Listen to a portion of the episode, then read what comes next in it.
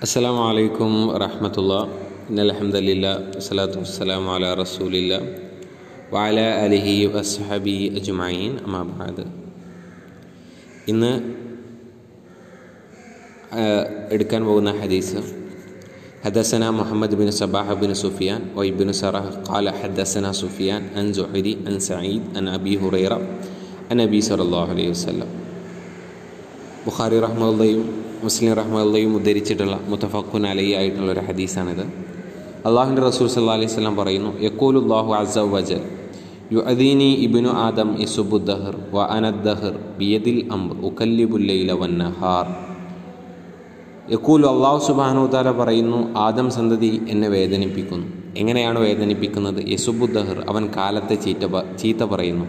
വ അനദ്ദഹർ ഞാനാകുന്ന കാലം ബിയദിൽ അംബർ ഉക്കല്ലിബുല്ലൈല വന്നഹാർ ഞാൻ എന്റെ കയ്യിലാകുന്നു കാര്യങ്ങളുടെ നിയന്ത്രണം. നാം രാത്രിയെയും പകലിനെയും മാറ്റിമറിക്കുന്നു.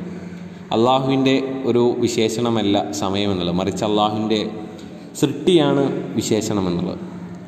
സമയമെന്നുള്ളത്. അള്ളാഹുവിനെ സംബന്ധിച്ചിടത്തോളം അള്ളാഹുവാണ് കാര്യങ്ങൾ നിയന്ത്രിക്കുന്നത്. നമ്മുടെ ജീവിതത്തിൽ ബാധിക്കുന്ന പ്രയാസങ്ങളായാലും ദുരിതങ്ങളായാലും എല്ലാം അള്ളാഹുവിൽ നിന്നാണ്.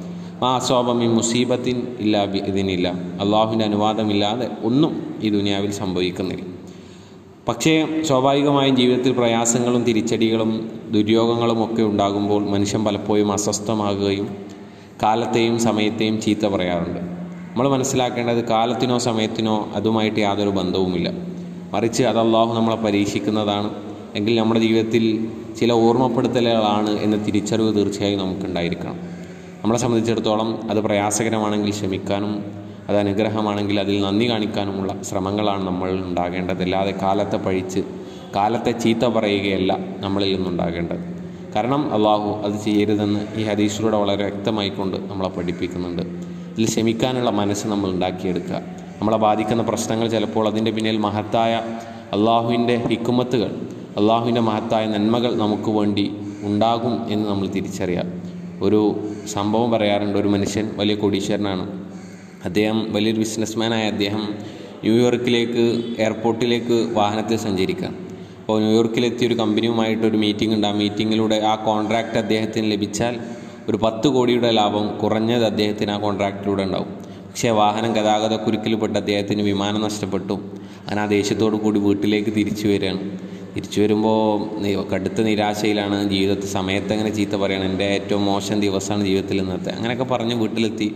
വീട്ടിലെത്തി കുറച്ച് കഴിഞ്ഞപ്പോൾ ഒരു വാർത്ത കേൾക്കുകയാണ് താൻ സഞ്ചരിക്കാനിരുന്ന ആ വിമാനം അത് തകർന്ന യാത്രക്കാരെല്ലാവരും മരണപ്പെട്ടു.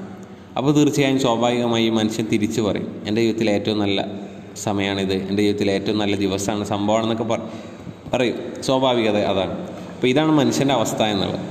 അള്ളാഹു ആലം വാൻ തുംലാത്താലം അള്ളാഹു അറിയുന്നു നമ്മൾ അറിയുന്നില്ല അതുകൊണ്ട് ക്ഷമിക്കാനും നന്ദി കാണിക്കാനുള്ള മനസ്സാണ് നമ്മുടെ ജീവിതത്തിൽ ഉണ്ടാകേണ്ടത്. നാഥൻ അനുഗ്രഹിക്കുമാറാകട്ടെ. അഹ്റുദാവാന അലഹമുല്ലാ റബിലാലമീൻ അസ്സലാമലൈക്കും വറഹമത്തല്ലാഹി വബർക്കാത്തു